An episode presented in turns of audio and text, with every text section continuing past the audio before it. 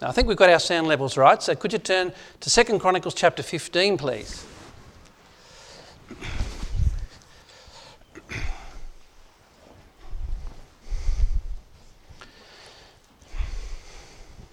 I'll read verses 1 to 7. 2 Chronicles 15 and verses 1 to 7. And the Spirit of God came upon Azariah the son of Oded. And he went out to meet Asa and said unto him, Hear me, Asa, and all Judah and Benjamin. The Lord is with you, while ye be with him. And if you seek him, he will be found of you. But if ye forsake him, he will forsake you. Now, for a long season, Israel had been without the true God, and without a, pre- a teaching priest, and without law. But when they and their trouble did turn unto the Lord God of Israel and sought him, he was found of them. And in those times there was no peace to him that went out, nor to him that came in, but great vexations were upon all the inhabitants of the countries. A nation was destroyed of nation, and city of city, for God did vex them with adversity. Be ye strong, therefore, and let not your hands be weak, for your work shall be rewarded.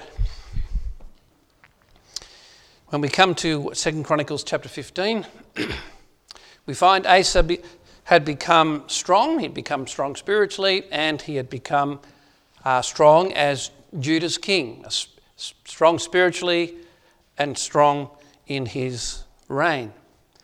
Um, he'd done that which was right in the eyes of the Lord, and because that Lord, the Lord had given him, uh, given Judah rest for 10 years. That's right at the beginning of chapter 14.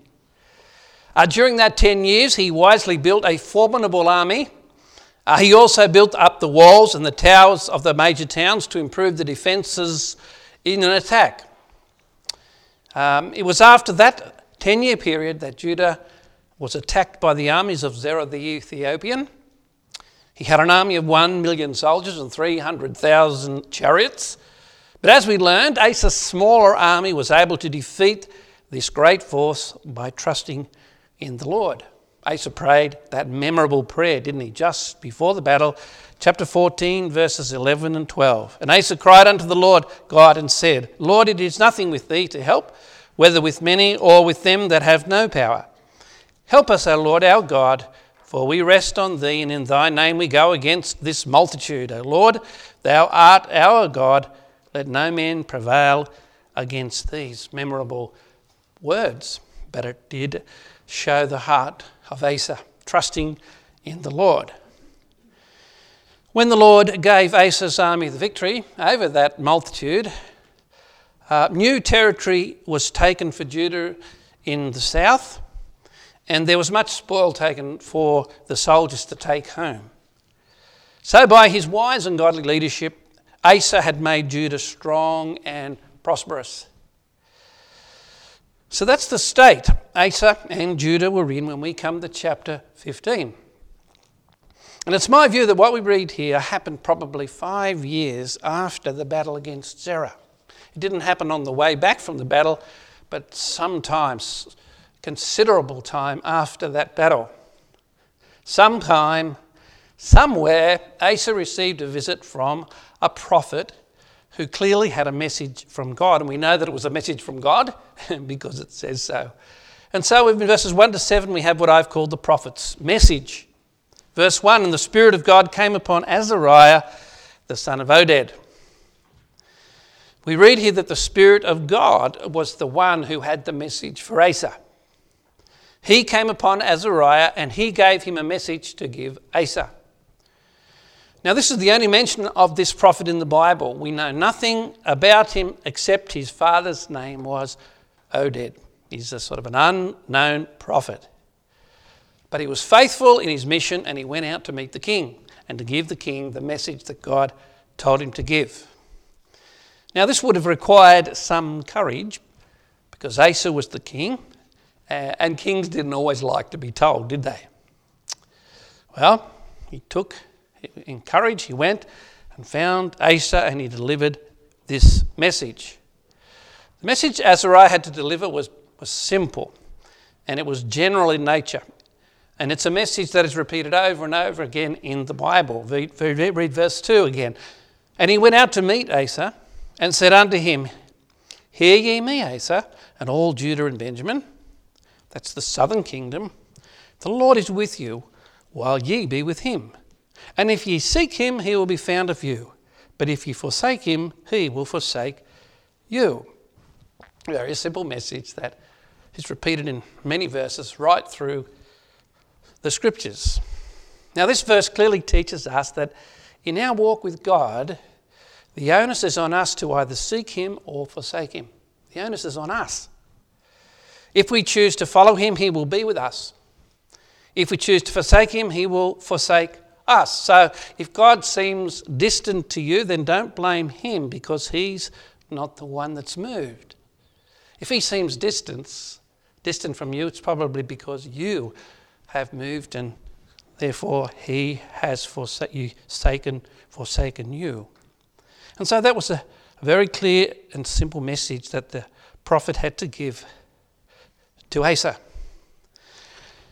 Now, in verses 3 to 5, the prophet then, in the message, in his prophecy, referred to a time when Israel had been without the true God for a long period of time. Uh, during that period, they had been without a teaching priest and without law. They were basically lawless in this period of time. Let me read these verses again. This is a part of the prophecy. Now, for a long season, Israel hath been without the true God and without a teaching priest and without law. And, but when they in their trouble did turn unto the Lord God of Israel and sought him, he was found of them. And in those times there was no peace to him that went out, nor to him that came in. But great vexations were upon all the inhabitants of the country. So, what is this long season that Israel had been without the true God? Now, I want you to notice in verse 3, it gives a bit of a clue that the, the words hath been are in italics. They are in my Bible at least. They're in italics. Um, and they are, this shows us that the translators have inserted these words themselves. Now, the, they did that because in Hebrew there isn't a verb in this verse, and so they inserted this verb hath been. And so, because God didn't insert a verb, this could well be referring to something sometime in the simple past. Hath been makes it sound as if it was something that was still in the present. It hath been, and it makes it sound like it still is. Um, this long, in this long season without the true God. But if we replace hath been with was, simple, the word was, past tense, it puts this statement in the simple past. And it would then read like this Now, for a long season, Israel was without the true God. Now, that would fit with the verbs in the verses that follow. In verse 4, it says, But when they in their trouble did turn, past tense, unto the Lord God of Israel and sought him, past tense. He was found of them, past tense. All the tenses of those verbs in verse 4, talking about this same period of time, were all in the past. Verse 5 And in those times there was no peace to him that went out, nor to him that came in, but great vexations were upon all the inhabitants of the country. So again, past tense for all of the verbs in this verse. Verse 6 and nation was destroyed of nation, and city of city, for God did vex them with all adversity.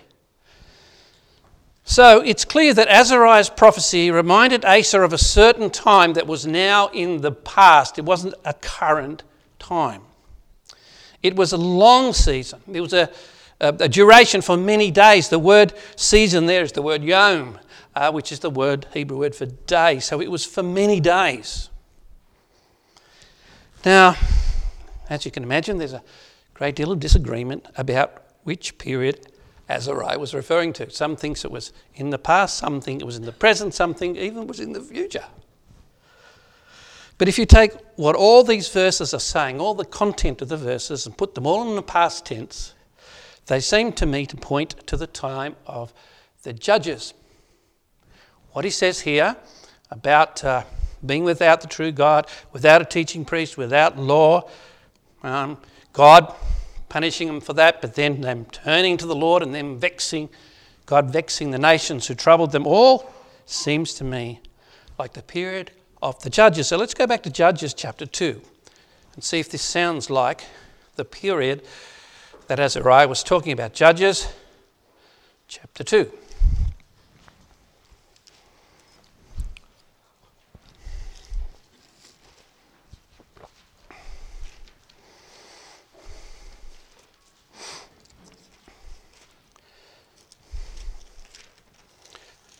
So, Judges chapter 2, verse 7, I'm not going to read all the chapter, but you could, and probably even give a better picture. But we read there, verse 7 And the people served the Lord all the days of Joshua, and all the days of the elders that outlived Joshua, who had seen all the great works of the Lord, and that he did for Israel. And Joshua the son of Nun, the servant of the Lord, died, being 110 years old.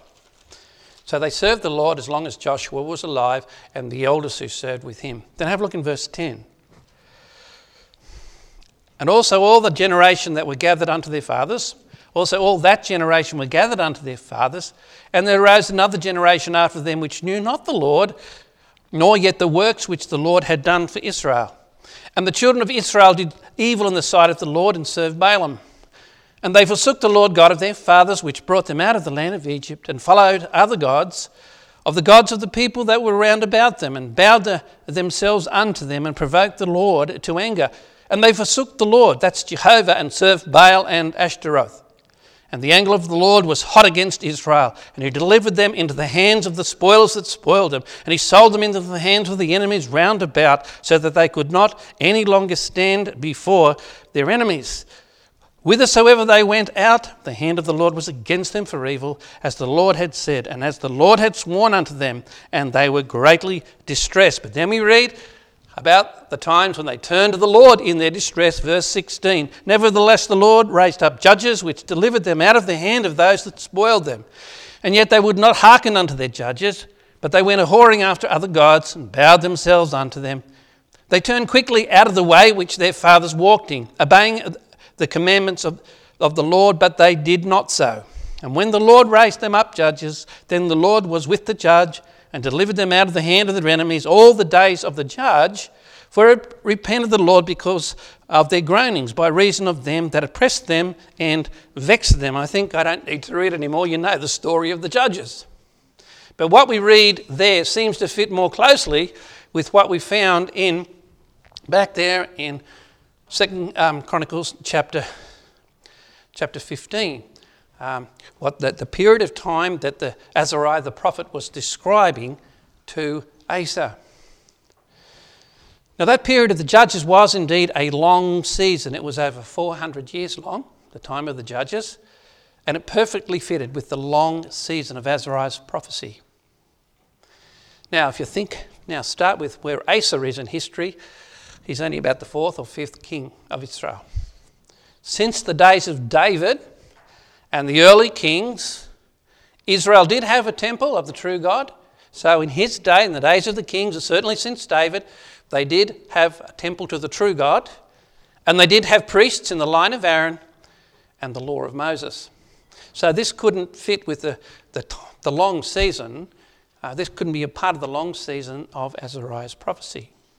They had a temple to the true God, they had priests in the line of Aaron, and they had the law of Moses. But even then, even then, since those days of the judges, and even in during the times of the kings, there were some concerns for the Lord. The monarchy, when, when Asa came to the throne, the monarchy wasn't that old in Israel. And, and, and there had been some, some severe blips. Ten of the tribes of Israel followed after Jeroboam, the son of Nebat. And ever since they had done that, they had worshipped idols, and they had a false priesthood, and they had no law. But even the kings of Judah, who, who seemed to have followed the Lord, they struggled, especially when they became successful. We know the story, we know what happened to Solomon when he grew rich and when he grew comfortable. Have a look in 1 Kings. We know the story, but let's just be reminded of it. 1 Kings chapter 11 and verses 1 to 9. 1 Kings chapter 11.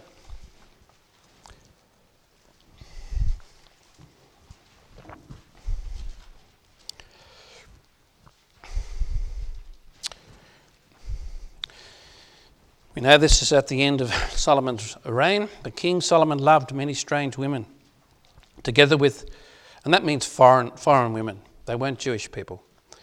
Um, together with the daughter of Pharaoh, women of the Moabites, Ammonites, Edomites, Zidonians, and Hittites.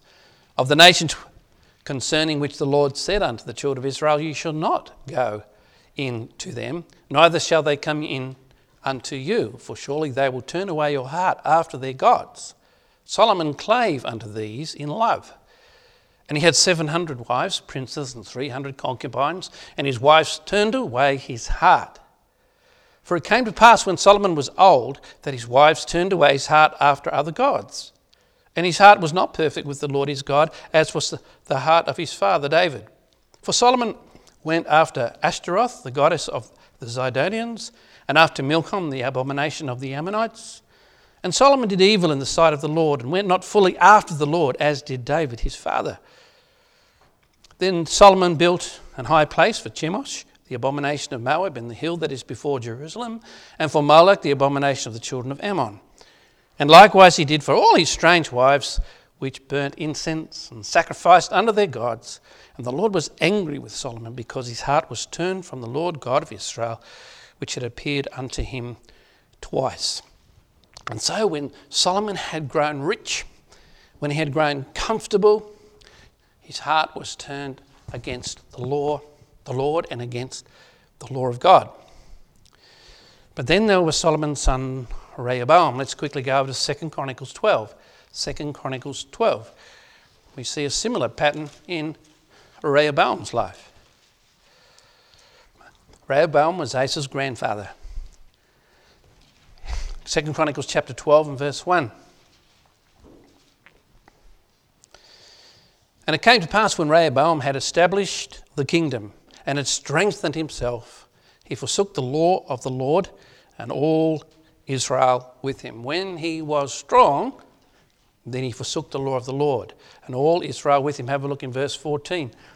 And he did evil because he prepared not his heart to seek the Lord. These kings had failed. These were the kings and the, in the, in the line of David. These were the kings who had had the temple, who had the proper Aaronic priesthood. These were the kings that had the law of the Lord. But when they became strong and rich and comfortable, they had failed to remain true to the Lord. They'd failed to remain true to the Lord in the good times. And because of that, Judah had suffered under their rule. And when we get to 2 Chronicles 15, now Asa, King Asa, had made Judah strong once more. Because of his godly heart, he'd had 10 years of peace which he'd used wisely to build the army and strengthen his defences. He, he then had that amazing victory over one million strong Ethiopian army. Uh, he'd won new territory for his kingdom and he'd taken lots of spoil for the people. He was strong and comfortable and uh, still had, I believe, another five years of peace to grow even stronger after that victory. And uh, on the basis of, of, of, the, of the spoils that he had won, uh, he had in the territory that he'd won, he had after had five years to get even stronger still. So how did success sit with Asa? That's the question. Would he go the way of Solomon, chase other gods? Or would he go the way of Rehoboam, Rehoboam and forsake the law of God?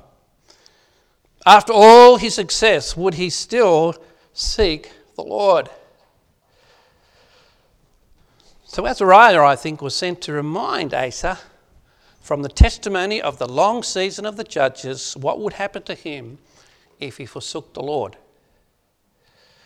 If he forsook the Lord, the Lord would forsake him, and all that success would be diminished and go, and Judah would again be in trouble.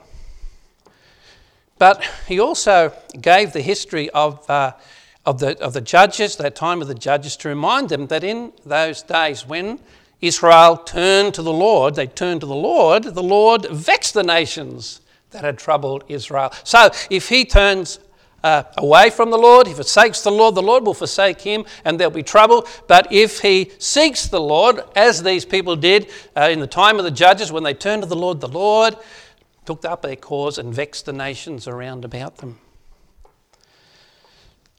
Azariah was sent to remind Asa from the testimony of the long season of the judges what would happen if he forsook the Lord or if he sought the Lord. One commentator wrote this Asa and his people were not to presume upon their privilege. Its, continu- its continuance was altogether dependent upon their continual obedience. If they fell into sin, the rewards of their former loyalty would vanish like fairy gold. He was a very successful king, had a tremendous start. He was strong, he was comfortable, just like Solomon and Rehoboam. How would success fit with him? And so God sends this prophet to give this message. The message was for Asa to remember that the peace and prosperity enjoyed was from the Lord. So if you want the Lord to be with you, seek the Lord. If you want the Lord to be found of you, seek the Lord. The prophecy, though, ended with an exhortation. After having shared that you know, that saying there about seeking the Lord and forsaking the Lord, after then sharing the, the, the testimony of what had happened during the time of the judges, that long season, he then gave uh, Asa a very specific exhortation. Be strong, therefore, and let not your hands be weak, for your work shall be rewarded. The prophet exhorted the king to finish off his prophecy. He exhorted the king to be strong and not weak. And if he was strong, his work would be rewarded. Now, the question is what work was he talking about? Hadn't Asa already um, worked for the Lord? Hadn't he already seen the reward for his working for the Lord? I mean, right at the start of his reign, he'd sought the Lord and did God's work. Have a look there, back there in chapter 14, verse 3. Uh, he took away the altars of the strange gods and the high places and break down the images and cut down the groves. And so he'd sought the Lord and did God's work in taking away the idols in, in Judah. Uh, he built up the walls of the cities of Judah. Have a look in verse 7 of chapter 14. Therefore he said unto Judah, Let us build these walls and make, the, make about them walls and towers, gates and bars, while the land is yet before us. And so he did that work to strengthen the defences of Judah. And then he built up that magnificent army in verse 8. And Asa had an army of men that bare targets and spears. Out of Judah, 300,000. And out of Benjamin, that bare shields and drew bows, 200. And fourscore thousand, 280,000 soldiers in his army. He'd done that work in that time of peace. And then he'd given Judah victory over the Ethiopians to make them strong. Verse 12 So the Lord smote the Ethiopians before Asa and before Judah, and the Ethiopians fled.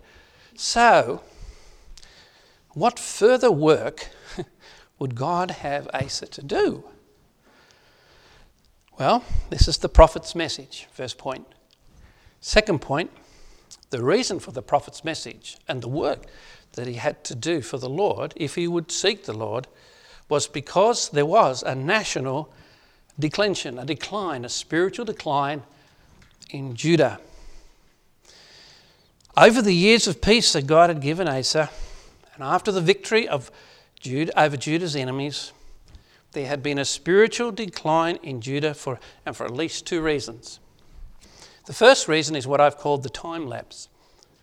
Uh, have a look um, in chapter 14, verses 1 and 2 again.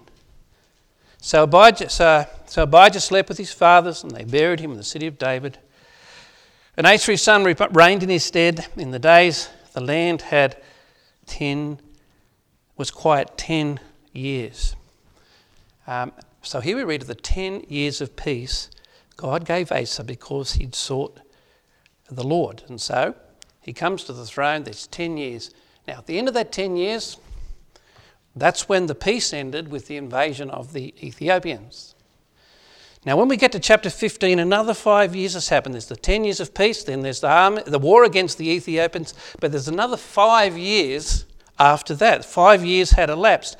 Have a look in chapter 15, verse 10. So they gathered themselves together at Jerusalem in the third month, in the 15th year of the reign of Asa. And so we see there's five years. There's the 10 years we spoke about, 10 years of peace. Then the, the, uh, the battle against the Ethiopians. And then there's another five years that uh, until we get to this verse in chapter 15. We read here of the 15th year of Asa's reign. It occurred, I believe, just after Azariah's prophecy. So five years had elapsed since the first decade of peace. During that time, Asa had won cities, but if you think about it, the cities that he won, he won against either um, Philistines or he won against uh, Israel. They were cities where idolatry was practiced. And so now these cities that where idolatry was practiced, they now were a part of his kingdom of Judah. Not only that, many in the northern kingdom had migrated to Judah in hope of a better life. and so the first reason that this decline, the spiritual decline, had happened was because of the time lapse. There are five years for these things to happen after he'd first eradicated idols from Judah. The second reason has to do with religious, what I've called the religious refugees. Because Judah was so prosperous under Asa and not so prosper, prosperous in Israel, the northern kingdom, many crossed the border. Have a look in verse 9, chapter 15, verse 9. And he gathered all Judah and Benjamin and the strangers or foreigners with them out of Ephraim and Manasseh and out of Simeon, for they fell unto him out of Israel in abundance when they saw that the Lord God, the Lord his God, was with him. These people here, the people from Ephraim, Manasseh, and Simeon, they are, they are tribal areas of the northern kingdom. And in fact, they're close on the border of Benjamin. These people from the three other tribes in the northern kingdom fell out under Israel, and in the words it says, in abundance. There were a lot of them. They were just pouring over the border uh, of, uh, between Israel and Judah and coming to Judah in the hope of a better life. It reminds me of the massive number of refugees who recently fled Africa and Syria to find a better life in Europe. They said that there was about a million people during that exodus leaving uh, Africa and Syria, uh, moving. Uh, lots of them ended up in Germany, didn't they? Now, one of the biggest problems for the Europeans in that, that migration, in that refugee migration, big, one of the biggest problems for the uh, Europeans was that the majority of those refugees who moved uh, from Syria or Africa to Europe are they're Muslims. And they have taken their religion with them to their new country. And this is what has caused terrible problems in Germany or Hungary and other places where there was just perhaps a minority of Muslims. Now there seems to be a huge number of people who have a completely different religion to the Europeans. Well, in a similar way, we could safely assume that the Israelites who crossed the border into Judah from these three uh, Ephraim, Manasseh, and Simeon, we could safely assume that those people who had come to Judah in abundance, they had worshipped or were worshippers of Jeroboam's idols, those calf gods. Or they were worshipped the Canaanite gods, Baal and Ashtaroth. These people came with their pagan religions in abundance into Judah. Five years had elapsed. There were these whole groups of people who now come in who worshipped these idols. So, with the gaining of the new territory, winning those battles, and the time lapse of five years, and the large refugee intake, Idolatry had once again raised its ugly head in Asa's kingdom. And that's why God had to send the prophet to do a work, another work. But there was even a challenge that was closer to home for Asa. As we'll see, soon see, Asa's own mother, the queen mother, was a closet idol worshipper, a bit like Rachel when she left her home to go down with her new husband uh, to Canaan. The Queen Mother worshipped an idol. And so this, this idolatry wasn't just uh, through the whole of Judah, but it was also in Asa's own family. So, how would this now great king respond to this national declension that had even touched his own family? We can now understand why the Lord exhorted him to be strong. You're going to have to be strong to deal with this. There was a work to be done uh, to rid to once again rid this kingdom of idols. So would would Asa seek the Lord like the prophet called him to? Would he seek the Lord and do this work? Or would he resent this unknown prophet? Think about it. He's King Asa. He's, he's, he's, he's, a, he's probably very rich, and, and people don't get to just sort of turn up and talk to him. All of a sudden, this unknown prophet comes and gives him, tells him basically what he already knows seek the Lord. If you seek the Lord, he'll, if you, he'll be with you. If you forsake the Lord, he'll forsake you, and there's a work to do. How would he take this exhortation? How would he take this prophecy? Would he seek the Lord and do it, or, or would he resent this unknown prophet? What would Asa's reaction be? Well, you know what? We're going to have to wait to my next message to find out. But I just wanted you to know why there had to be a new work done, why God had to send that prophet. And I'll tell you next time how he went. Don't read on, we'll spoil it. You won't have to come to church. But before we leave Second Chronicles 15, there are a few applications we can learn from Azariah's prophecy because there's, there's a message in there for us, isn't there? Firstly, we can see here the potential danger of material success to our spiritual life. I'll say it again the potential danger of material success to our spiritual life. We can become comfortable. We can have money in our bank and we can have a house and a car and we can have food every day, three days a week, uh, three times a day. We become uh, materially, materially uh, successful. And that can ex- uh, affect our, our spiritual life. Proverbs 18:11 says, "The rich man's wealth is his strong city, and as an high wall is his own conceit." When God blesses us and life becomes comfortable, over time we can begin to start trusting our riches and not to trust the Lord. We might feel we don't need to, to pray so much because we can afford to pay so much. But inherent in this prophet's message is what we found, what we know in that wonderful verse. Proverbs 3 5 and 6. Trust in the Lord with all thine heart, lean not unto thine own understanding. In all thy ways, whether you are rich or poor, whether you are comfortable or not, in all your ways acknowledge him, and he shall direct your path. We've got to be careful. We live, we're all rich. We are so rich. Uh, we have uh, more than most people, or a third, two thirds of the people in the world. We're so rich, and we've got to be careful that our riches don't affect our spiritual life in a negative way.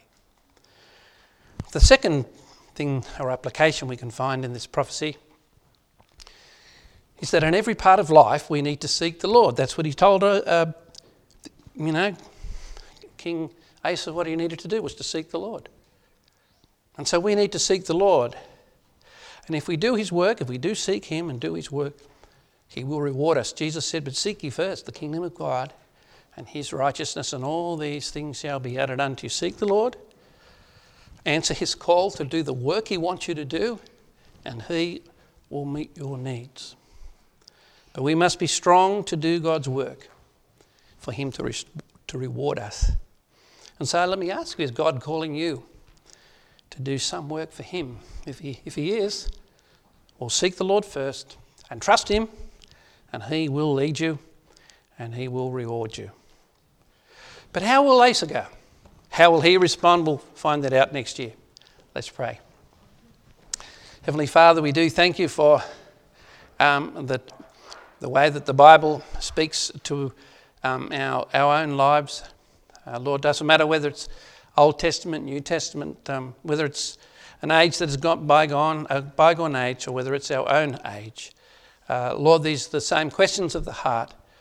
We can see how um, being wealthy, being comfortable, uh, corrupted the lives of even Solomon, the wisest man on the earth. And so we can't trust our own hearts, Lord, to not be corrupted. We thank you for your blessings, But I pray that they won't be the, the worst thing for us. I pray that we would continually trust in you. And Father, I pray that we will seek you first, put you first in everything in our lives because we know that's the only way to be rewarded by you. Thank you for our time in your word. We pray in Jesus' name. Amen.